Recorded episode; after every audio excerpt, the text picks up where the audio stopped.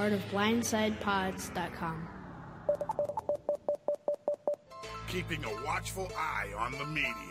The podcast too real for radio. You're listening to Trash Talk with Blind Mike and MHB. I'm Mike Geary, and I'm a certified G. I And guess I'm MHB, and I am a certified G. I guess that's how I, I wish I had known that that's how Jared started Section 10 before I did this podcast. Yeah, clearly you need to do some. There would have been mu- much different questions. Uh, Well, I didn't Oh, think I needed to listen to Section. I didn't think I needed to bore myself for an hour. but- Oh, yeah. uh, Apparently, we also need to make the switch to Google Hangouts because, according to Carrabis, uh, even though he was very adamant about me calling him Carabas, which I think that's that's an Italian restaurant, Jared. So uh, that's not something that I'm going to call you. That's that's actually cultural appropriation, my man.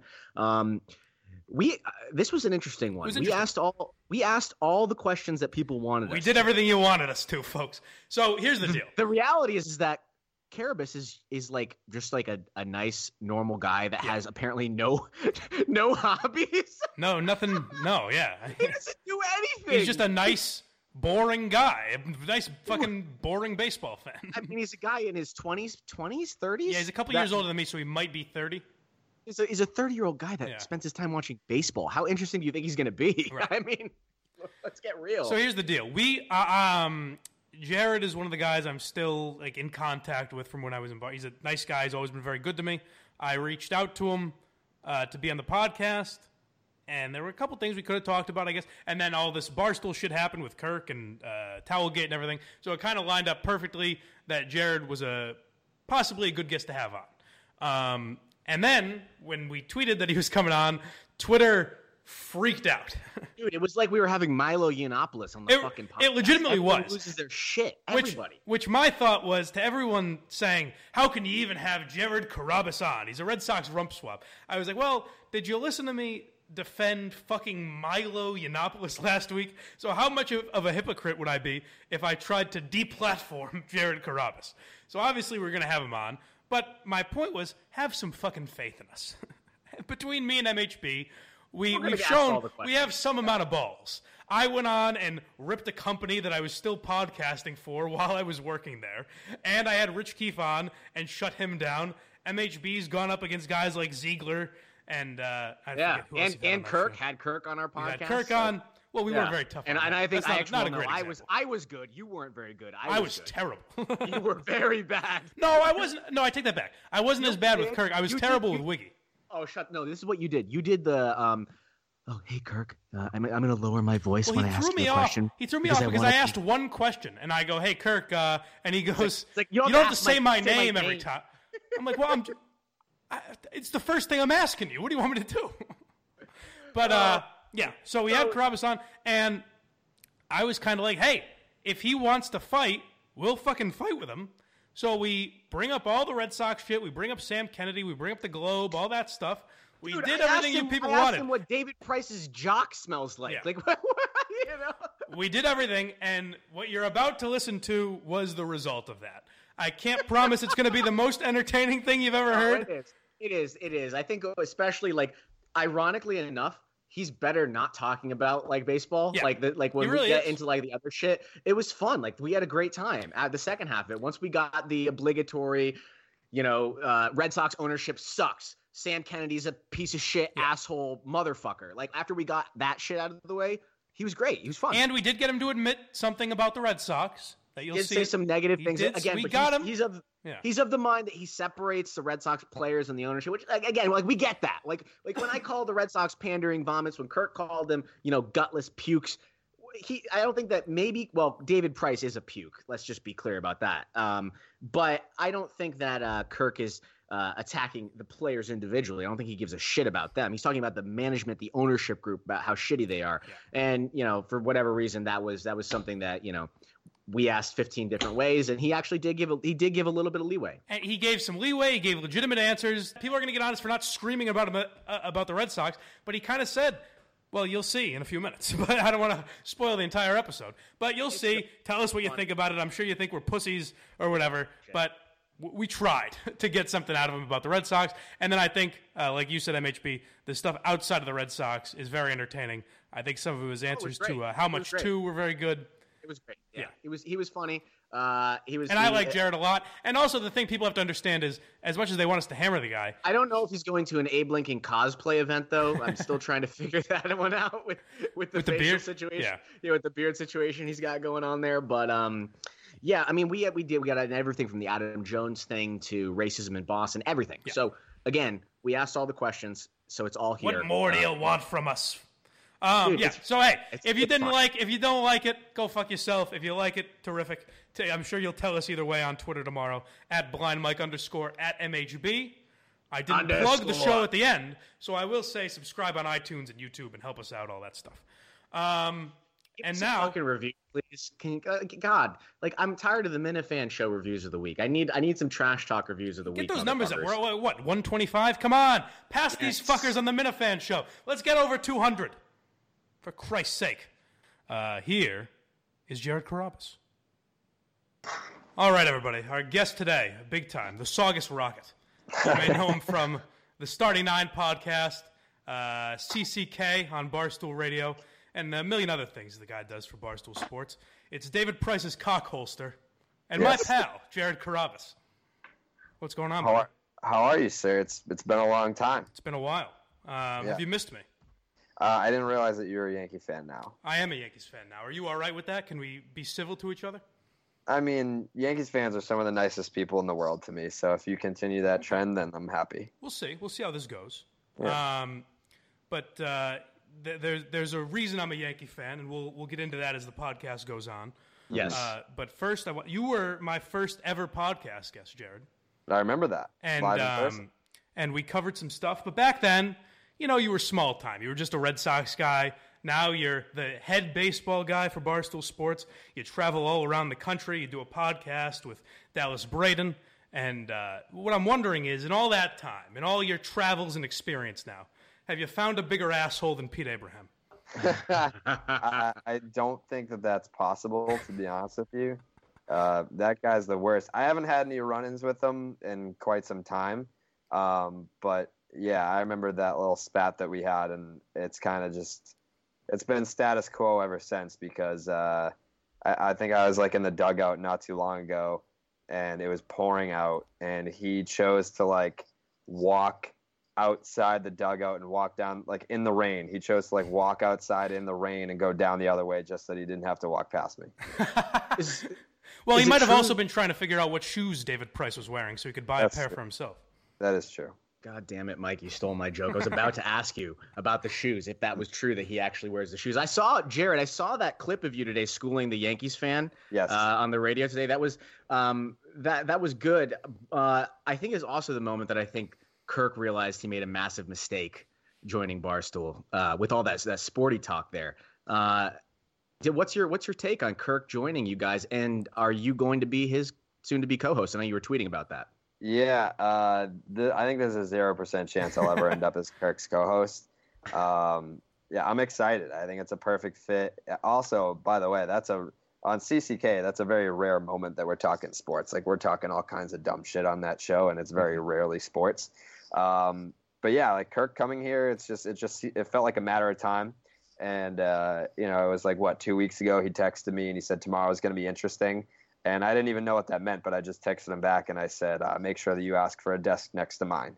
So I just kind of got that sense that uh, Barstool was in his future. No one told me anything. I didn't know that he was joining Barstool. I found out with the rest of the public when it went, when Dave tweeted it. That's when I found out for sure.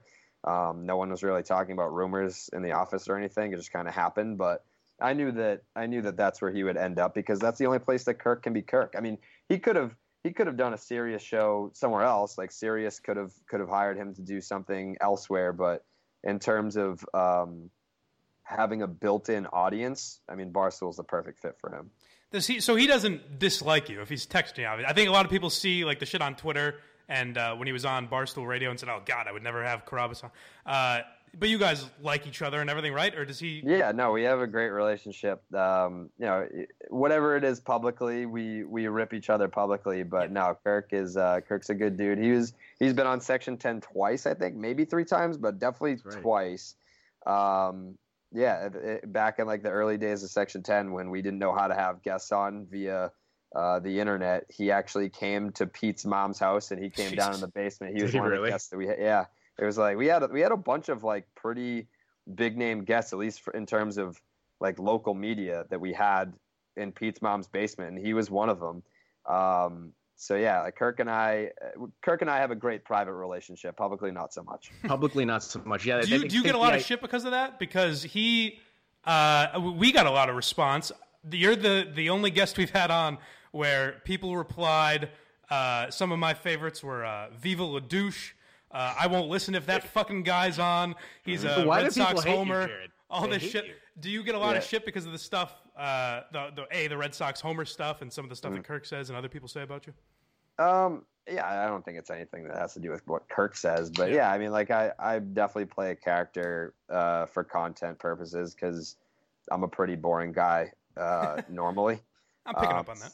Could've so you, fooled ha- me. you have to like bring up, uh, you know, you have to you have to bring something to the table, and you know, it's you know, when you're on camera, you're an extension of your personality, and uh, my, you know, I I I, I treat Barstool kind of like the WWE. Like you have to have a character, and I kind of draw from like old school Shawn Michaels, where he's like the cocky guy, and then I draw from like CM Punk, where he's just this like in your face cocky asshole, and sometimes he loses, but he's still going to be cocky anyway, and Yeah. he's got an answer for everything, and and that's kind of like the two guys that I that I draw from, and and try to, you know, create my own little thing on the camera.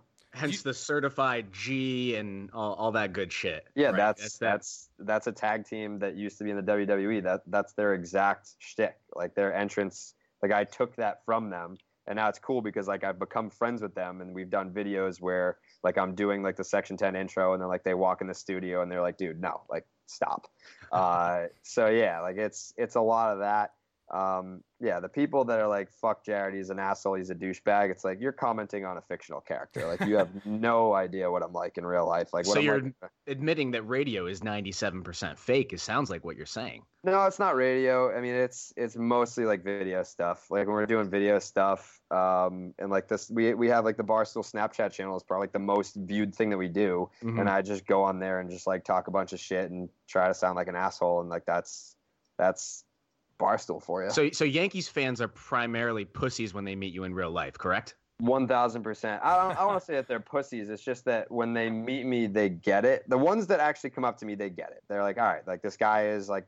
uh, When you know, when I first sort of started doing stuff in Boston, like on TV and everything and radio, like Dan Shaughnessy was one of the guys that just couldn't figure it out. He was like, "What is this guy? Like, you're supposed to be a journalist and this and that." I was like, "No, no, no, no. Like we, like you're a journalist, and uh, we're more in the entertainment business. Like we, we're competing for the same eyeballs. We're competing for the same audience. Like you want the Red Sox audience, I want the Red Sox audience, but I'm doing it in a completely different way than you are, um, and I get to work outside the lines that you do. So uh, I think that that rubbed them the wrong way originally, uh, but now I think they mostly get it uh, that it is just it's for entertainment, and if you get it, great, and if you don't, that's also great because you know it's like the wrestling example you go through the curtain and you're trying to get booed. Like I don't want to go to Yankee Stadium and have people be like, you know what, you're a good guy. Like I want them to be like, boo me. Like that's like, I'm Yeah. trying to get that reaction from you. You get cheered in Boston, you get booed in New York. Like that's what it's all about. Well, that's That kind of a my- barstool model too, though. With uh, like you see the uh, Towelgate stuff that came up last week,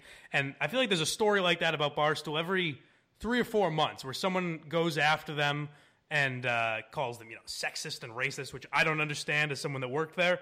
Um, do you get involved in that shit on Twitter? Like, do you go after defend them, or is that not really part of your uh, character?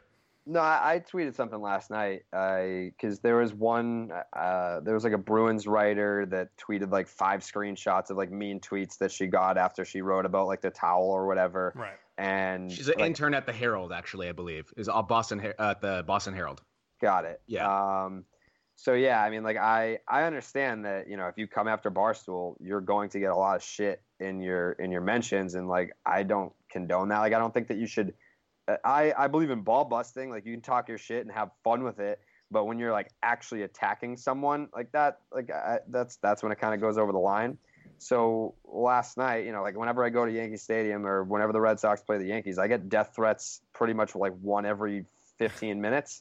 Um, so I just tweeted something to the effect of, you know all these people that get like if they write about Barstool and they get attacked and then they hold up these mentions on Twitter as some sort of a reflection of the company should try to just take one look at my mentions during a Red Sox Yankees game. And this is just it's an internet thing. It's not a Barstool thing. Right. it's a people think that they're tough when they're when they're online and they like to say whatever they want to say and they think that there's no consequences for it and to hold it up as you know a reflection of barstool is it's bullshit and it fits a false narrative um, so yeah i mean i was just like you know I, i'm not defending the people that do defend barstool in a way where they attack people um, but um, but the point is that happens to everybody everywhere if you have a big enough platform on the internet So it wasn't a mass conspiracy hi- hiring Erica as CEO. That wasn't just she's not a token CEO, is what you're saying. Erica, like, so the thing about Erica is that, you know, in the office, she's she's the office mom, she's the office therapist. Uh, but I actually I had the chance to sit in a meeting with her last week or the week before, and it was like a you know a business meeting with uh, someone that I knew from you know uh, from you know baseball. We crossed paths there, and just hearing her talk, like she's fucking brilliant, and there's a reason why um, Barstool has been so successful, or even more successful under her watch. It's because she knows what she's doing. She has a vision. She executes, and she doesn't take any bullshit. You know, she's going to get what she wants. Uh, she's not going to do it at the expense of the company. Um, so yeah, I mean, it, there's a reason why she beat out everyone that she did to get the position that she has, is because she was the best candidate. And it, I mean, the proof is is in the numbers. It's in the revenue. It's in the success. It's in the size of the fucking office that we have now. You know, we'd still be in Milton without Erica. How, so when I, so when I was there, I, w- I worked in Milton, and the only girl in the office at the time was intern Dana. Now Yep. you guys are just so much bigger in general, so obviously there's a lot more women working for you guys. How, I mean, I have my guesses as to how women are treated. I'm assuming it's fine, but Yeah. from your perspective, how are women treated in the office?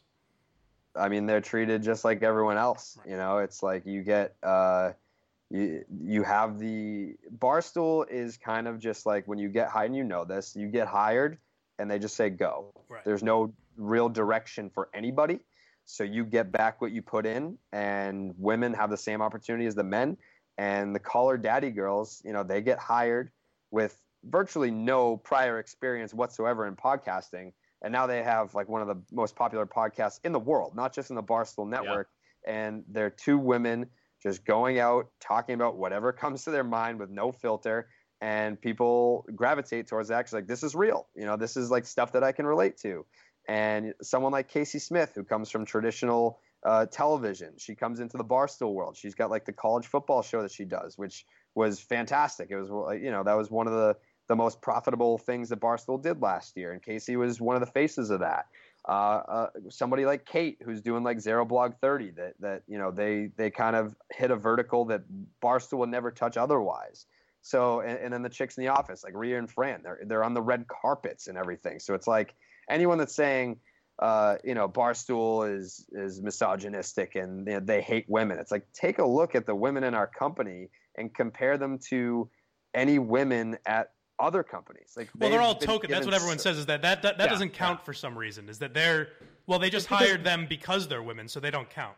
And it's like the thing with the call her daddy girls. It's like, oh, is it because that they don't like talk about you know like social issues or they don't they're not like woke enough? Uh, that's my question. Like because they're talking about something that the majority of people are interested in and they're immensely popular because of it. Somehow that's like looked at as a as a, as a you know a mark against them, which I I completely don't understand. Yeah, no, I, it's people are just gonna bend um, whatever narrative that they want to fit their argument, and it's just for me, it's a tired act, and like I don't like you, you guys asked, you know, do you get involved? I don't get involved all the time because I feel like it just gets repetitive, and I'm just kind of saying the same things over and over again, and it gets exhausting because you're not gonna convince anyone. Like people have made up their minds. If you hate Barstool, there's no one out there right now who hates Barstool that's going to be like, you know what, these guys aren't so bad.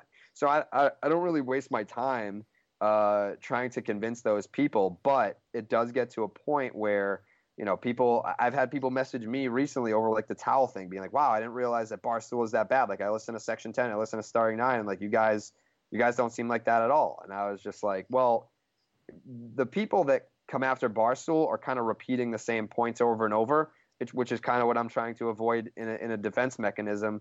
Um, so people have their stances, and if there's someone that's genuinely on the fence, I'd be happy to talk to those people and give them actual facts versus getting into Twitter spats with people who have already had their minds made up. Just it doesn't serve a purpose. One of the uh, thing, one of the one of the reasons people were worried about us having you on is because they thought we wouldn't talk about this, and I, I don't really know why. Uh, and they thought you wouldn't be willing to argue it, which, knowing you, I think you definitely will be. Um, so I want to get into this. One of the reasons Kirk left WEEI, I don't know how aware you are of this, but uh, it's because of the Red Sox. Are you familiar Yeah. with that? Sure so, am. how do you feel about Sam Kennedy uh, going after a guy for basically just kind of talking shit about a team and saying he hopes they lose? Uh, going after that guy and trying to get him silenced, trying to get him fired. And how do you justify continuing to root for that team, I guess, and support that team? I mean, I'm just a guy that can separate the business end from Yeah. the the actual sporting event that's going on. I mean, it's kind of the same thing as when, you know, Pablo Sandoval, like when that thing happened, it's like I fucking hate this guy. I can root against this guy. I can want him off my team.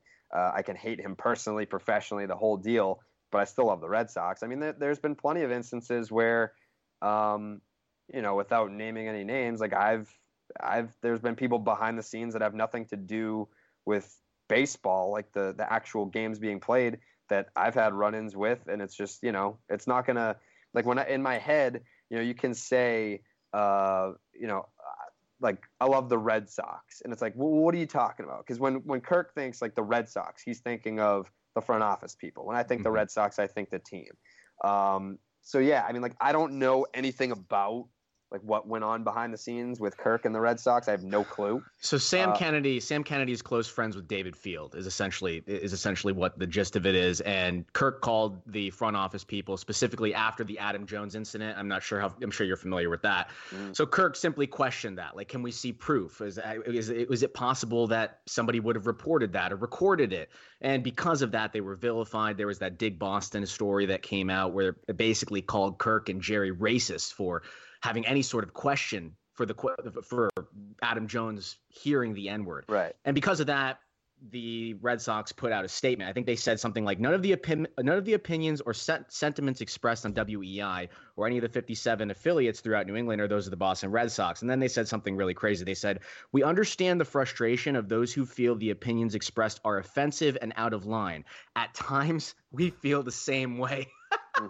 so they're basically coming at Kirk discrediting their partner who they've got a multi-million dollar partnership with Right. and coming out with veiled veiled uh, accusations of racism against Kirk and Gerry for simply asking the question of, well, do we know that this happened? Are we sure? Is there any sort of proof?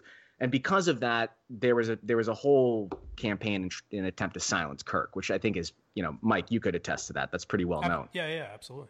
Does that Yeah, bother you, Jared, as a guy that covers the team that they tried to silence someone that was, I mean, more or less covering the team? Yeah, I mean, I, I think anyone is sort of well within their right to ask questions, like especially if there's no concrete proof. There's uh, you're well within your right to ask the questions. Um, you know, there's but there, you've had other players like kind of like come out and say whatever, and I think it's sort of just if you're the Red Sox, who are very PR conscious, PR conscious, uh, you don't want. I mean, they- they're probably just like guys just talk sports. You're a sports radio station, talk sports. I don't. I think that they kind of just they fear losing sponsors. Like if you start like you know racism in America, not just Boston, is a hot button topic. Sure. People get very passionate about their arguments and their stances, and um, I think if you're the Red Sox, that's WEEI is the station that carries their their broadcast, and I think that they're you know they're they don't want to delve into a realm where they could lose money. You know what I mean? Like, Sure. is the conversation worth having? Absolutely, but Mhm.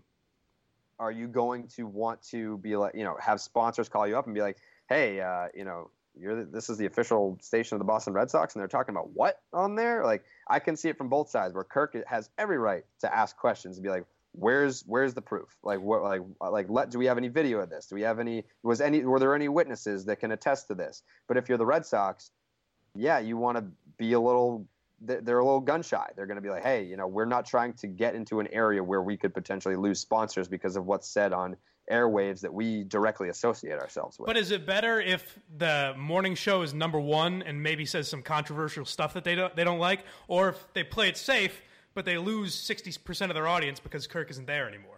You know but what I how mean? do the Red Sox? The Red Sox don't benefit from the morning show. Like the no, no, morning but it's kind of ju- not- it, it kind of just factors into who's listening to Red Sox games, who's listening to WEEI in general. I think it's different because like I'll, I'll listen to Red Sox games on the radio, but I don't really listen to sports radio anymore. I think if you're going to seek out the Boston Red Sox on radio, that doesn't necessarily mean that you're a sports radio listener. You could be listening to Sports Hub all day and then flip on the Red Sox on WEEI just because WEEI carries the games. So I, I don't think that there's like the morning show isn't promoting. If anything, like I've I've heard them like make fun of the broadcast, which is funny. Like I'm not I'm not saying like hey you don't don't because it's from the broadcast. Stone Ages. Yeah. Yeah, yeah, Like they'll like broadcasting baseball on radio isn't the most enthralling listen in the world. Um, so yeah, like it's fun. Like like the whole Sporty McKenzie thing. We were talking about that on CCK the other day because uh, Kevin was like, "What's what's Kirk all about?" And you know, is he is he gonna come here and like because we were talking about how the people who aren't familiar with Kirk were like, "Oh, great, another Boston radio guy," because we don't have enough Boston radio guys. And I was like, "No, no, no, no. Like Kirk is not a sports guy, but he does have this little bit that he does that's fucking hilarious when he mocks people that seriously cover sports."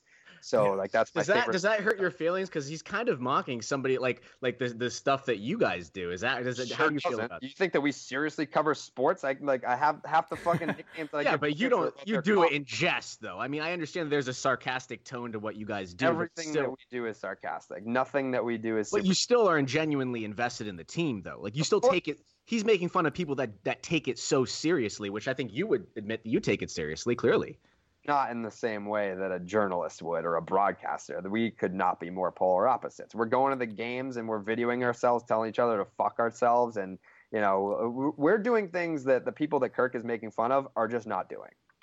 So you said you said the uh, Red Sox were kind of being PR conscious in that sense, which I, I get, I guess. But isn't They always are. you- right, of course. But do you think that is there an aspect of that that bothers you? Where okay, I get being PR conscious, but there's a difference between that and John Henry saying, "I'm haunted at night by the name Yawkey Way." I Uh, Yawkey Way, I yeah. toss and turn because of the, the the street name that we play on. Like, doesn't that seem a little dramatic? Yeah, I mean, like I, I think it definitely opens up a can of worms because you know you get rid of Yawkey Way and you you make it Jersey Street, and now it's like okay, well let's let's dig into the history of every monument that's been erected in Boston and every bridge that's been named and every street that's been named. It's just you know, but the Red Sox. Uh, they had to go to the city to, to rename the street. So yeah, it definitely opens up a can of worms. But uh, that was that was like a year ago now, and I, I don't think anyone else has really taken action. I think everyone else is just going to be like, "Oh shit, I hope this blows over," and, and we don't get forced to rename libraries of colleges and statues and shit. Um, yeah, I mean, it, it's obviously a PR move, um, but yeah, that's that's just kind of that's that's kind of how this ownership group has been. They they care a lot about their image, which I don't think is necessarily a bad thing that they care so much about their image, but there there have been times where it's been overdone.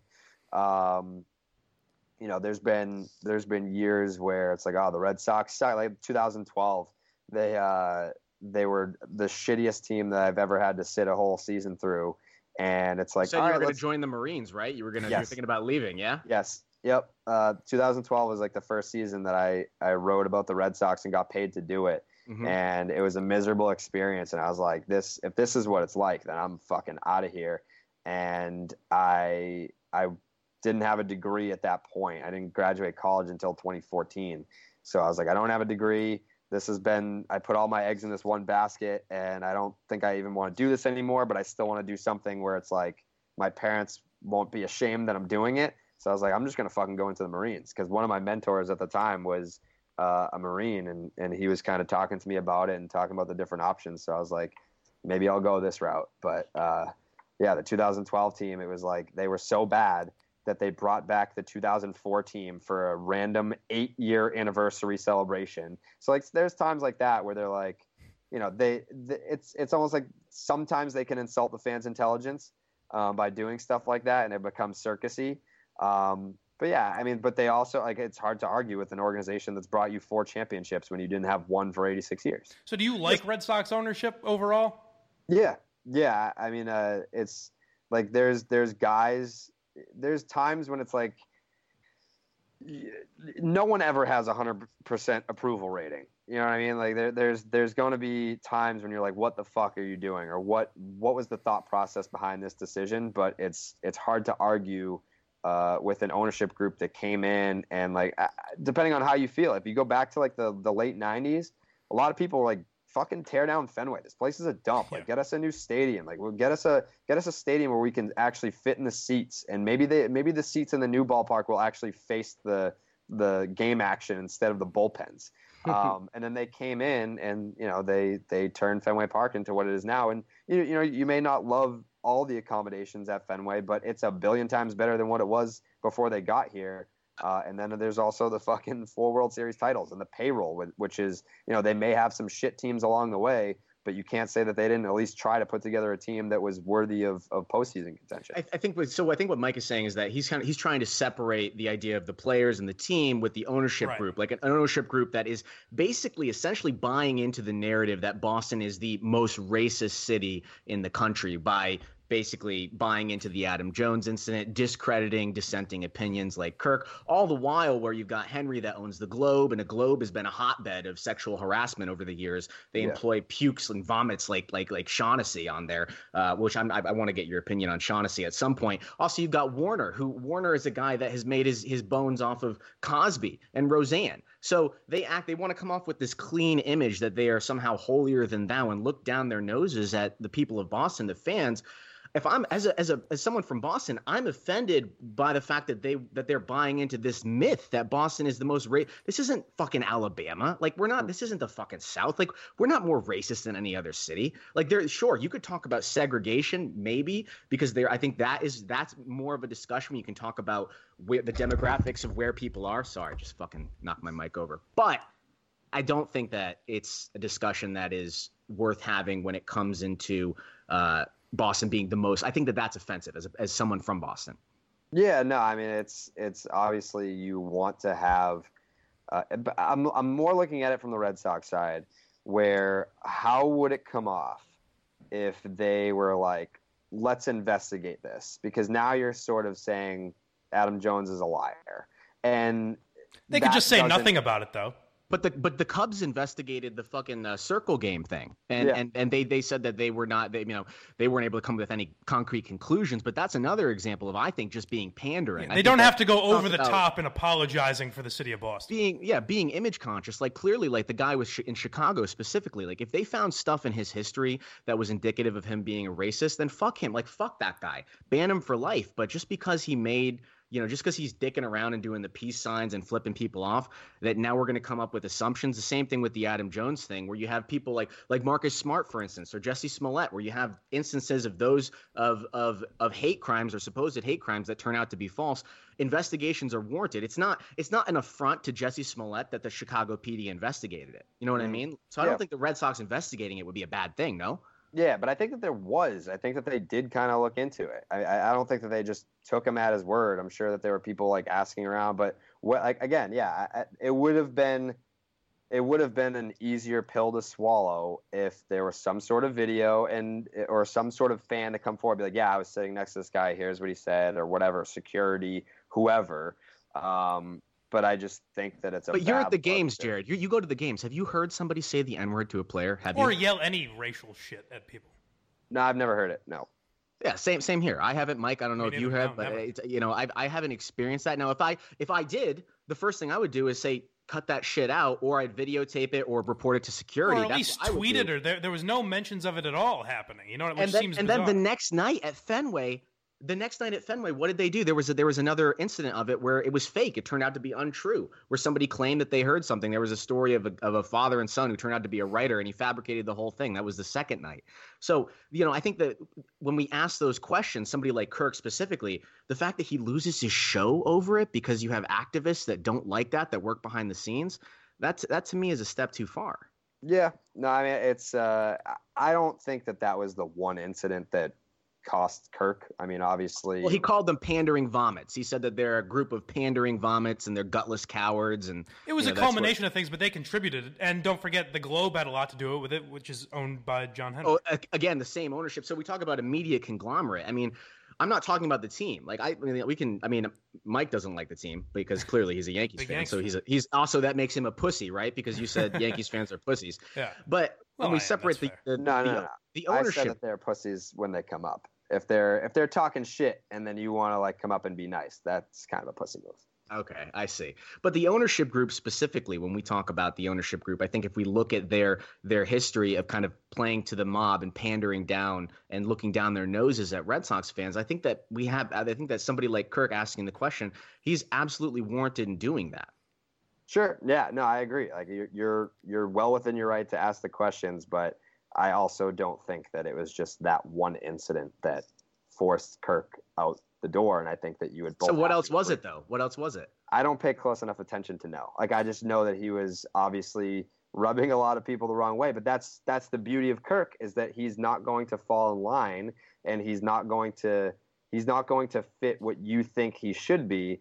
Which is why I think he's going to be great on Sirius because there's no restrictions for him. It's just You go. think he's going to Sirius? You think he's going to go to Is he doing a daily podcast? No, he's doing he's doing a daily podcast, but it's like you don't hire Kirk Minihane to not do radio. I think he'll eventually get the itch. Like once he starts doing the daily podcast, and it might not be for another year because Dave keeps talking about a Boston office, and you know that if he opens up a Boston office, it will have a fully functioning Sirius radio studio in there. You think you think Kirk's going to work in an office where the there's a radio station and he's just going to not want to partake in any of that? Will, will I you meant move to ask- back? Yeah. Will you move back if that happens? Yeah, yeah, for Yeah. sure. Do you Uh, still? I- we we talked when you first went out there, and you were kind of hating New York. Is Mm. that still the case, or you gotten used to it a, a little bit? It is. A, it is a shithole though. look, What happened? Are we still broadcasting? Am I an asshole? Hello, folks. a little bit of both games, then Oh, okay. Can you guys hear me again? asshole? Yeah. All right. Yeah. Are we good now, Jimmy? Yeah. All right. Sorry, you lost me there. Did you guys lose your fucking internet? Jeez, man. Yeah. oh, did you answer my question for the last five minutes? Yes. All right. Well, we'll just move on then. I won't have it recorded twice. well, Oh, thanks for that my. insight, Jared. Uh, what's what's the likelihood? And if you, if you didn't already answer this in the last thirty seconds, what's the likelihood of a barstool office happening? I mean, it's definitely going to happen. It's just a matter of when. It's it's basically when Dave wants it. Yeah. You know, I think um, I've talked to him about it, and you know, the possibility of you know going back a little bit early to just start it up so that it's there when he's ready. But I think what it comes down to is that that that office is going to be built and fully functional the second that Dave wants it to be, um, and then the second that it's ready to go, I, I would imagine that that's when I'm going to go. Like I, I'll I'll tap out of New York immediately. Who won't you miss at Barstool, New York, when you leave? um, Come on, you got to answer the question. I mean, it's Is it Willie? Is it Willie colonoscopy? I love Willie. Like You I, there- You just yeah, made a thousand dollar bet with him, right? yeah, I'm I'm donating because I feel bad. I feel bad for him Because he doesn't uh, make a lot of money. No, he doesn't. So I think Oh yeah. I think. Uh, Well, Kirk's going to come in and blow up that show. You realize that Barstool Breakfast is gone. I think within a year, it's gone.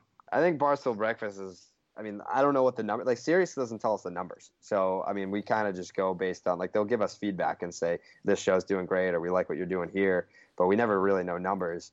Um, but yeah, I want Kirk to to shake things up. I, I I love the dynamic of Kirk creating more of that like drama. So that I, I don't like when people feel safe. You know what I mean? I, I don't like when people get complacent. So if Kirk comes in and like like I said, you know, he's going to do his daily podcast. If he starts to see a studio that that he has access to, he's going to get the itch. If I know Kirk, he's going to get the itch, and I would love to see what he does with the Daily Show also in the Barstool mix because I think, you know, there's some people that can mix it up, and I think that the Breakfast Crew are definitely one of them. But then there's definitely some people that are gonna not know how to handle Kirk, Oh, yeah. and uh, I don't know. Did you hear Kirk's appearance with those breakfast guys though? Talk about awkward radio, man. There I, was, I, there's I not haven't great heard- chemistry there. No, there was not great chemistry. I got to tell you, Willie Yeah. didn't. Kirk, Kirk's, Kirk, I think tweeted out that he's not going to get along with Willie because he seemed like there was some tension right there immediately uh, from from the from the jump. Um, Well, you did a beautiful job pivoting, but who won't you miss at Barstool when you come back Yeah, to Boston? There's nobody. Jesus, we got a fucking professional. There's got to be someone that annoys the shit out of you. Nate Anybody. is Nate is Nate not the most annoying fuck in that office? Come on. I mean, Nate's desk is next to mine. There's I, like I, I swear to God, there's What about no uh, one. Schnitt? There's I love Ellie. Like there's no one in this office that I'm gonna be like, fuck them. Like I can't wait to never see them again. Like the, that What about person- Dave? What about Dave? I love Dave. Like Dave, like it depends on who you are. Like your relationship with Dave really depends on who you are. And I've had a great relationship with Dave for like fucking nine years. So I don't really. There's no one there that I'm like can't wait to just fucking never see that person again. Uh, I want to move on to some other shit, but I have one more thing about the Red Sox because I just Yeah. want to close that up. Um, d- outside of like the race stuff and all that, does it not bother you as like a fan of the team that they they buy NESN, they buy the Globe to obviously create this propaganda machine, and that's one thing I have a problem with. But also just the content that comes out of there is such shit. There hasn't been anything entertaining on NESN other than sporting events in the last 15 years. The Globe is just, uh, I guess, a function to go after Robert Kraft for paying for a blowjob. Like, does that not bother you? The the content they put out with the things they buy. No, I don't really give a fuck. I Not really don't because I mean, like NESN, NESN makes all their money off the Red Sox broadcast and the Bruins broadcast. So like everyone else, like all the programming on there is just like they pay NESN to be on it. Like they film their own shit and then they, then they buy the airspace. So it's like it's not like it's not even like NESN programming. It's just people kind of Yeah. whip something. But that makes me feel almost like they don't give a fuck about their fans, and they're like, "Well, we make enough money off the the broadcast, so who gives But a fuck who's, about anything who's else?" really watching NESN expecting like hard hitting or entertaining? well, entertaining? no one because it's never been good. you know what I mean? Yeah. Well, that's yeah. There, there you go. Yeah, but that's why you know when I was in Boston and it was a matter of like doing TV and radio, like you go to NBC, which was formerly Comcast, because you can actually have an opinion there. Like I, Yeah. I would have never, I, I was never approached by them, but I would have never gone to NESN because it is like propaganda. Like you're you're going to be asked questions and you're going to answer them a certain way, and th- like I wouldn't have been able to, you know, some of the stuff that I was doing with Lou on the baseball show when we're just like shitting on like Pablo Sandoval and Clay Buchholz. Like you think that that would ever fly on NESN? Never. Right. so no it's like if that no one no one tunes into NESN for the original programming, and that's okay because there's good stuff on NBC and. Um, if that's not for you, then like there's podcasts. Like there's plenty of different ways to entertain yourself if you're a sports fan. Um, but yeah, I don't think I've ever in my life watched NESN for anything other than Bruins or Red Sox broadcasts. So, so you're not going to admit to Mike that John Henry is a pandering vomit. I mean, like the the whole Come they, on. they do pander, of course. Yeah. they do. It's like it's a it's like the Red Sox pander Okay, because pander. that it's it's a like they've. But here's the thing: I don't mind that. Like like some people take it. Oh, you're you're a pandering fool and this and that. It's like, all right, well, don't you want to create an environment where, like, you're trying. The diehards are going to go to the games. They're going to watch the games no matter what. But you create this environment where you bring in the casuals and then you have it's a now Fenway Park is a tourist attraction. People that don't even like the Red Sox are going there. Like you go back and watch those games in the '90s, no one's fucking there. So it's like you know you bring in these people, and you may not want to sit next to them at a baseball game, but I'll take your fucking money because guess whose pocket that's going in? Chris Sale's, David Price, Xander Bogaerts. Buy the fucking shirts, watch the fucking game, sit in my ballpark. I don't give a fuck. Well, they lost this guy, and that's all that should That's matter right. to them. That's right. Yeah. This pussy. This, did you like? Uh, Giambi was pretty good last night, right, Mike? good thing. Good thing. Good thing. Rivera came in and saved their asses. Man. Dude, I'm a big uh, Tino Martinez fan, and Is uh, that right? Yeah. You don't. You don't. I don't. I, I, tell me one one player on that Yankees team. I, I, I challenge you. Yeah, come on. I can na- uh, CC Sabathia, Tanaka, uh, Severino, Paxton, Hap. I think I just named their starting five. There you Uh, go. I can name. I, I mean, I can name Yankees all day, baby. Hey, uh, Carrabis. Uh, David Price is your fault. Carrabis I know, but it's. I know that. I know that. I know. But uh, David Price is your fault, right? is my fault. Well, I mean, You he's brought doing good here. now, but you brought him here. It, according to the internet, the internet says that you are responsible for David Price. I saw that as a Forbes article. I did see that. Yes. So is that true? Can you confirm or deny? Uh, I would say that it was probably the 217 million dollars that, that brought him to Boston. I can't Did say you it. not sweeten the deal? You do a little lotion on the back sort of deal? Yeah, a little bit. A little Like, bit. uh, what's his name Oh. with James Harrison? That's right. Exactly. So I have Chris Price and James Harrison applying the lotion. I think that you know is that going on? Yeah, he uh, whenever he needs it, whenever he needs it. Yeah, I think it's weird because you know I was uh, I had a really good relationship with David before he came to Boston, and then he got here, and obviously the media is is what it is. You know what it is, um, and I think he kind of closed up a little bit. Like when when when he signed with the Red Sox, I was like, holy shit! Like we're gonna do videos together, we're gonna do podcasts together. Like this is gonna be a content machine. I've done nothing with him. Like Yeah. I've done I've done nothing. Like I've literally done nothing. So um, you know, like I I think that first year I got a ton of flack for being like, oh, you're a David Price ball washer. But when there was the Eckersley incident, I didn't have his side. I wrote like a whole fucking blog about that, and and did, didn't even have his side even a little bit. Um, You shook his hand, right? Is it true that he has very cold hands and cold feet? who Price? Yeah. Prior to saying use that bullshit excuse about cold hands. His hands and get cold sometimes. the Oh, that- circulation. yeah, yeah, we call him Davy Tinglefinger. Davy Tingle. Yeah, I love he's, it. Uh, I love it. he's uh, but uh, like you know, it's, But he, uh, he's a guy that Is I he, is he a dink in in because obviously to the media he's he's he just doesn't like the media. He said, you know, I hold the trump cards now. You know, I hold the cards now. Behind closed doors, is he a good guy? I'll be clearly Yeah. you're friends with him, so he seems like he's a good guy behind closed doors, I or not? can't even. I can't even really say that. I can't even really say like. friend. it's not like the relationship's bad, but I mean, it's not like we're talking. We don't talk regularly anymore.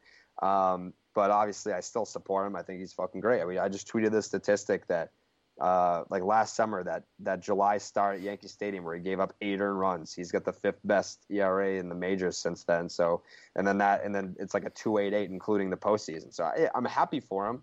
Uh, you know, knowing his story, knowing what you know, the type of shit that he's had to put up with on like a human level, um, it's exciting to see him succeed in Boston because I, I know like the, it's very re- I know the media market. It's very reactionary. It's very knee jerk, and um, I don't know who wrote it. Maybe Tomase wrote something being like, "We're stuck with this guy," blah blah blah. Yeah. And I, like w- whether or not it was Maz saying something like, you know, uh, we got to cut. They hope that he opts out and this and that. It's like, dude, at the end of the day, he's a fucking great pitcher.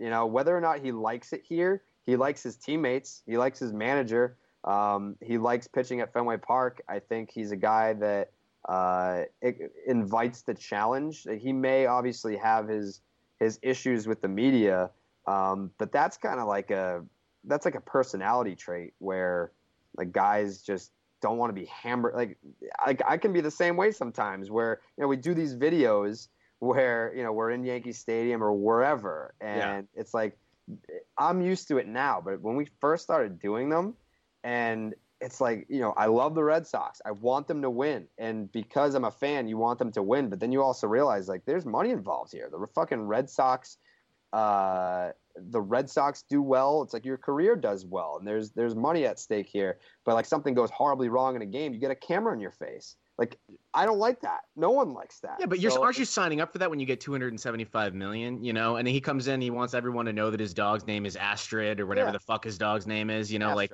the mi- yeah, I see. Of course you would know, right? Yeah, he knows, he knows. But what I'm like, he comes in, he wants the media to kiss his ass. They don't because Boston media is tough, I and he don't gets think that mad he about wants it. that. I don't think he wants. I don't think he cares now. I think you know everyone wants to be liked on some level, and I think he came in here. Uh, and and then the first obstacle that he faced was the whole David Ortiz thing. Everyone forgets about that. He fucking drilled David Ortiz in the ass, and like they had a big spat. And um, you know, I think it was a big weight lifted off his shoulder when he came in spring training, and, and Ortiz showed up after he was already there because pitchers and catchers reported first, and you know Ortiz comes up to him and daps him up, and like you could just see he was relieved by that. Um, but yeah, I, I think the whole David Price thing is this was a guy who came in with a reputation already of not liking the media. And it's a billion times worse here than it obviously was in Tampa, than it was in Toronto. I mean, in Toronto, they're just happy that anyone gives a shit about baseball. And in Detroit, um, you know, he was in a mix where it was like Scherzer and Verlander. I mean, like he wasn't the guy. He came here in 2016 after back-to-back last place finishes, and it's like, all right, get us back to not being in fucking last place. Get us back to the postseason. And I don't think he's ever been asked to do that before um, in a in a in a market where the fans actually give a shit. So that is that was a unique experience for him, and it might have taken a little bit, but I think he answered the bell, and and he doesn't have to put on a smiley face for the fans or for the media. Just go out. It's the same thing as John Lackey. You know, he didn't he didn't give a fuck about the media, and he certainly didn't care about the fans. But that team, that team like rallied around each other, and it's it's the same thing. Like I'll do this for for my teammates. I'm not doing it for you. I'm not doing it for fucking Pete Abraham, and I'm not doing it for the asshole that was just telling me that I suck during my bullpen. So there's a couple things I want to get to before uh, we let you get out of here. So I want to make sure we get to them. And uh, the first thing is, What were your dealings like with uh, Joe Zarbano? I think it was about a year ago when Zarbano rat tried to poach fuck. you. That rat fuck tried to steal right. you from Barstool. Uh, Yeah. What were your dealings like with him? Because I've had a not so great experience with him, so I'm curious. He got him fired. Is that Yeah, in basically. case you wonder? Yeah, he got he got Mike fired. Yeah, I mean, like obviously, it's it's flattering anytime that someone wants to pay you to to do what you do. So, So I he mean, like- reached out. You're saying he reached out. You weren't you weren't having wandering eyes. No, no, no. I mean, like I, I love Barstool. I'll, I'll, I'll die at Barstool. I said, I've said this before that the only way that I'll ever leave Barstool is if Dave leaves and starts up something else and wants me to come with him. Um, but you know, you, you, anyone like anybody, you want to know your worth, and I was kind of just in a position that I mean, this was so that without naming the other companies this was the third time since I've been at Barstool where I've been approached by someone who was like, "Hey, we'd like to hire you away from Sports Hub. Barstool." Yeah, NBC Sports Boston, clearly, Sports Hub. and the Sports Hub. So we we'll name them for you. But I, I won't. I won't name names. okay, Uh, okay. But uh, it was, you know, like the the previous two times, I didn't even I didn't take a meeting, and I didn't take a meeting with with Joe either.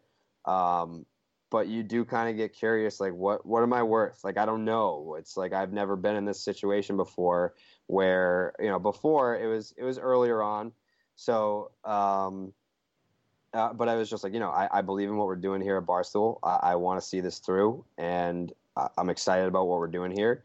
And I have I have no desire to leave. So it's like, uh, thank you, appreciate it, flattered, sincerely. But so you're saying that that Dave blew up on this too much? Because it sounds like from you, what you're telling me, it sounds like this was no big deal, and then Dave goes nuclear.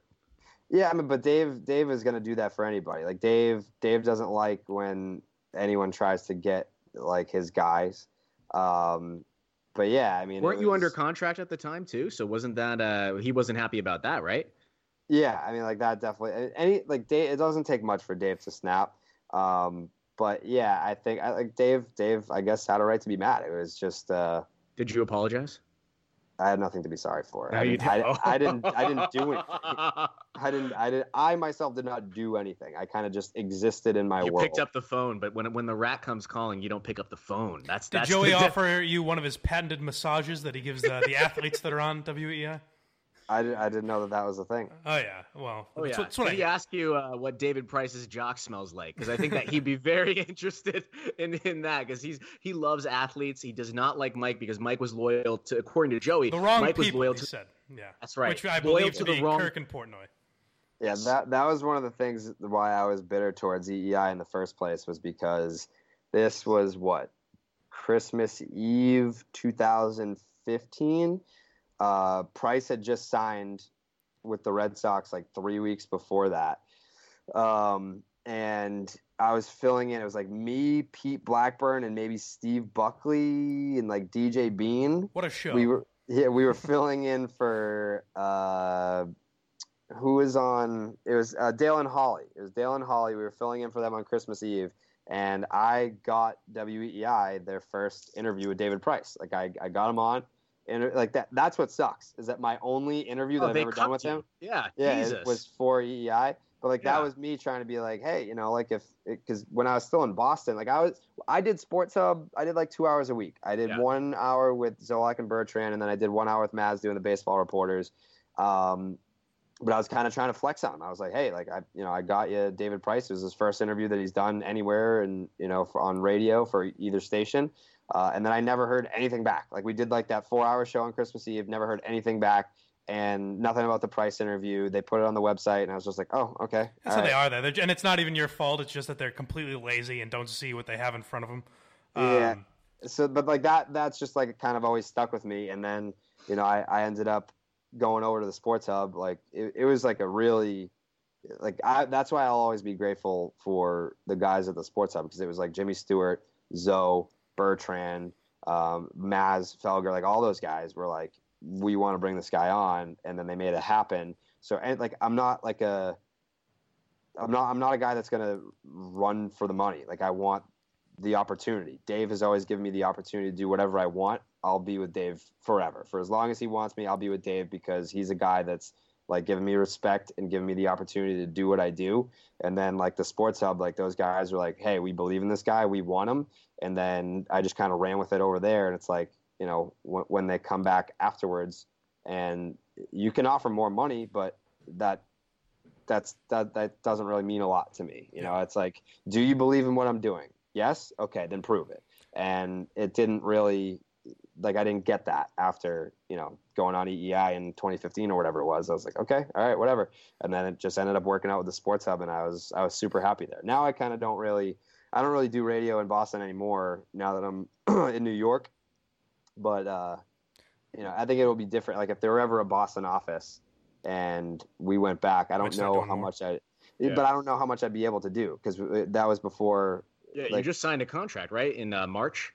Yeah, A new contract. Yeah. Yeah, but I mean, Yeah. like, I, I can still do like spots here and there. Like, I called in, I did a, I think I did the baseball reporters last week, like over the phone. Like, I'm Yeah. still going to do my stuff through Sports Hub. Um, but yeah, like as far as going in the studio and doing an hour, like I did with Zolak and Bertrand before, it's like, you know, are we still going to be able to do that if we're located in Boston? Probably not, because we have Sirius. Like, you have your own radio show now. Yeah. Um, so I, the la- last question before we do our final segment, because I know you have to get out of here.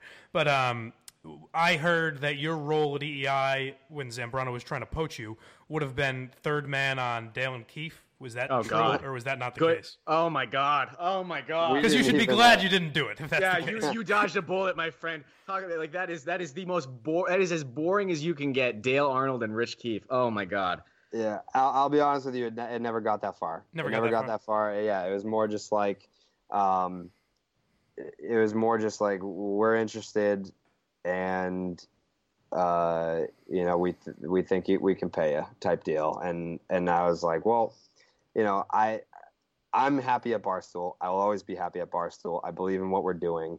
Um, I think we've just scratched the surface for what we can do in terms of like the shit that we do with Dallas, like the videos, the podcast. Like we just did the spring training tour where, you know, we had access unlike anything that we've ever had before for like the baseball vertical. And it's like, you know, we're gonna do the All Star game this year. Last year we went to the All Star game. We didn't we didn't do anything for like the podcast. We just fucking did radio for six, seven hours. Now it's like we can just pull up the RV, like start doing these interviews. It's like why if you have the freedom that Barstool gives you and that Dave gives you, why would you ever leave that? Like no uh, no fair. dollar amount is ever going like no no dollar amount is ever going to give me the freedom that I have um, with Barstool and like Dave Dave's uh, like you know he's a big time loyalty guy. If you're loyal to him, he'll be loyal to you forever and like that's that's just kind of that's kind of where I'm at. All right. How, how many uh, how many hot chicks slide into your DMs that actually turn out to be guys? Can you can you clear that up for us, Oh, please? That was a curveball at the end of the question. Yeah. Oh, no, Uh, come on, man. We gotta. I listen to your podcast. I think you've talked about this in the past. Yeah, I mean, like that happened a lot in the MySpace days. Not so much now. Like, Sock space. Yeah. yeah, back in the day, I got catfished all the time. Like there would be these hot girls, but then like back then I was probably what 16, 17, and I Yeah. didn't even know what catfishing was. Like I didn't. I was like looking for a referee, being like, I didn't Yeah. even know you could do this. I didn't Yeah. know that this was legal. Like this, like foul, sir. Uh, so. It doesn't really happen anymore, but you can kind of tell. Like you can kind of tell. Like when it's 16, dude, you could have gone to like to catch a predator shit when you were 16. Jesus. Yeah, you're If getting I'm ca- 16. you're 16. Yeah, you're getting catfish at 16 by like 45 year old guys, man. Yeah, they get- could they could for sure go to prison. Yeah, for real. They should. Uh, they should probably. Yeah, yeah. Oh my but, God. no, that doesn't really happen that much anymore. But that, that's the other thing too is, you know, you kind of have to be careful of who you respond to. You know, like there's a lot of people that are reaching out, and it's like, all right, well, what's why are you reaching out? Like, what are you trying to get out of this? And you know, that's why it's you're you're definitely careful about who you respond to. So the infamous picture of your ex girlfriend that was not a catfish, correct? That she actually existed. Which which infamous picture? The one that Didn't, didn't in Feitelberg upload a picture by mistake of your ex or something like that? It wasn't even by mistake. It was uh, so that was that was like 2014. It was the night that Price hit David Ortiz. Yeah. And uh, I was down on the field for the pregame ceremony, and she was uh, she was in the stands like by the field taking pictures of me on the field.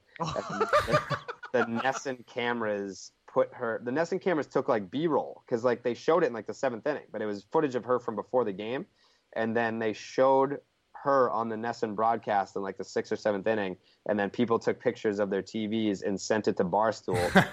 Feitelberg blogged it, and then people tweeted at Fe- Feitelberg being like, "Yo, that's Carrabis's girlfriend," And she's eye fucking you like on the field. and, and then like he ended up following me and being like, "Oh, he's a blogger," and then he went to Dave and was like, "You know, like we should hire this guy to be our Red Sox guy," and then Dave was like, "Yeah, I know who he is because we had met three, four years before that." Um, and then that's how I ended up there. hey, hey, Mike, want to introduce how much to? So we Yeah. can let him get out. I know we Hey, went a little long, Jared. I apologize, but you have time, this is our uh, a staple of Trash Talk, our last segment Okay. here. It's a game called How Much To, where we present a question and you tell us how much money it would take to get you to do these things. I think we have each, Okay. we each have a couple prepared. So Yes, we uh, do. I'll, I'll start, MHB. Go ahead. Um, so, how much to tweet David Price is a two-faced rat fuck, and then you can you have to commit to it. You can never explain why you did it. No explanation. That's just it. Just it sits there forever. um, I don't know. I mean, like, I. Hmm. Generational wealth. We talking like in the in the like. You'd get in with the liberals Yeah. if you want. If you can go to a liberal baseball blog, you'd be in. It would it would have to be a lot of money because like Did you say Price or Portnoy? I think you meant to say Portnoy. Portnoy. Ah, I meant to say Yeah. Portnoy. I'm sorry. Yeah, he meant Dave Oh. Portnoy. Dave Portnoy. oh is a two faced rat fuck. Yeah. yeah. I bet you if I tweeted that for five dollars, he would just be like, he wouldn't even care. I, I, I he probably wouldn't even ask me about it. Okay. How much to let the call her daddy girls watch and grade all of your sexual encounters throughout your entire life? I'd be like, I mean, whatever they could afford. I'm kind of interested. To I'd have to say. Like, I mean, their podcast is doing really well, so they could probably. I mean, I, I'd at least like to get uh, to recoup my Willie Cologne bet. So probably a grand. I'd do it for a grand. But I would do it. I would do it for less. But I would, I would start at a grand and work my way down. Dude, we're talking like awkward sexual encounters when you're like, you know, like 15. You're like, like, like we're like everything, Everything. all the weird I don't. shit. Like, I have. everything. I have no shame though. And it's like I'm, I I'm I would it's like I would never like I'm not really cock blocking myself with them because like I like we would never it would never happen regardless. So as long as like they watched it and they kept it in house, like if they didn't tweet it, then like I'd let them watch whatever they wanted and grade it. Okay, All right. great. You Like- said interviewing David Ortiz was the greatest moment of your life. No, How much? It's the Oh, greatest no. interview I've ever done. Not- Greatest the interview greatest you've moment ever of my life was the duck boats. How That's, much that's true. That'd be fun. to write the article that exposes that David Ortiz knowingly did steroids? I would do that. I, I would. There's no amount of money that I'd ever accept. Like if someone if someone put a check for one billion dollars in front of my face, it was like write write any sort of negative word about David Ortiz, I would say I'm all set, thank you, sir. That is a true homer. that is a man that will never be shaken. No, never. I uh, I I definitely because it's just not worth it.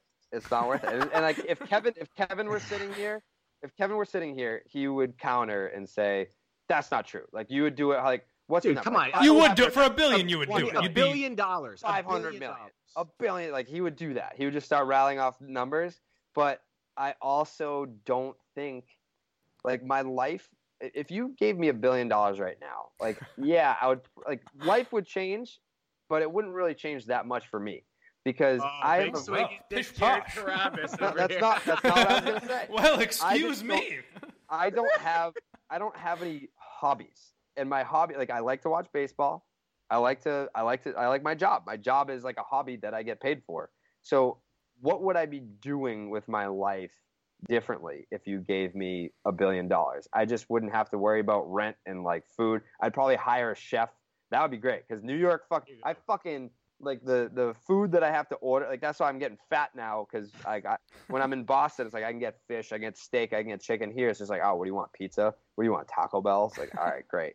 Twenty-three dollar cocktails and shit. Yeah. All right. Yeah, exactly. So I there's would- no I would amount of money on earth. Hey, do you have a? Let me ask you this, uh, if it's not too personal. Are you are you seeing somebody? Do you have a significant other? I Correct. keep my personal life Separate. super. I know. I think I know what you're going to ask, MHB. Okay. Change it to uh, Eric Hubbs, the Yankees writer from Barstool. Okay, perfect. How much money would it take to let Eric Hubbs have unadulterated access to your phone, everything on your phone, Yeah, for one hour? How much money? And and he can do He whatever. you- he he can wants. do whatever he I'm wants talking, with it I'm for talking that your, hour. Your your bank accounts, your DMs, your text messages, your pictures, every fucking thing on your phone, dude. Everything, everything he can see. One hour. Um, one hour. Hmm. Yeah, I mean, like, I'm definitely not really that worried about what's on my phone. Like I feel like, Hmm. I, yeah, I would Sounds say like Think man who has hard. something to Think hide. hard. yeah. I mean, I'm I'm thinking about like, all right, like, just like how weird do I get when I'm like sexting? Like, but again, then again, I would probably with, with the with the 45 year old men that are catfishing Right. you, right? yeah. So it's like the counter to that is everyone's weird when they're when they're when they're sexting. So it's like it's not like we're. I'd probably for one hour. Does it does it have to be a realistic number? Like he could afford it?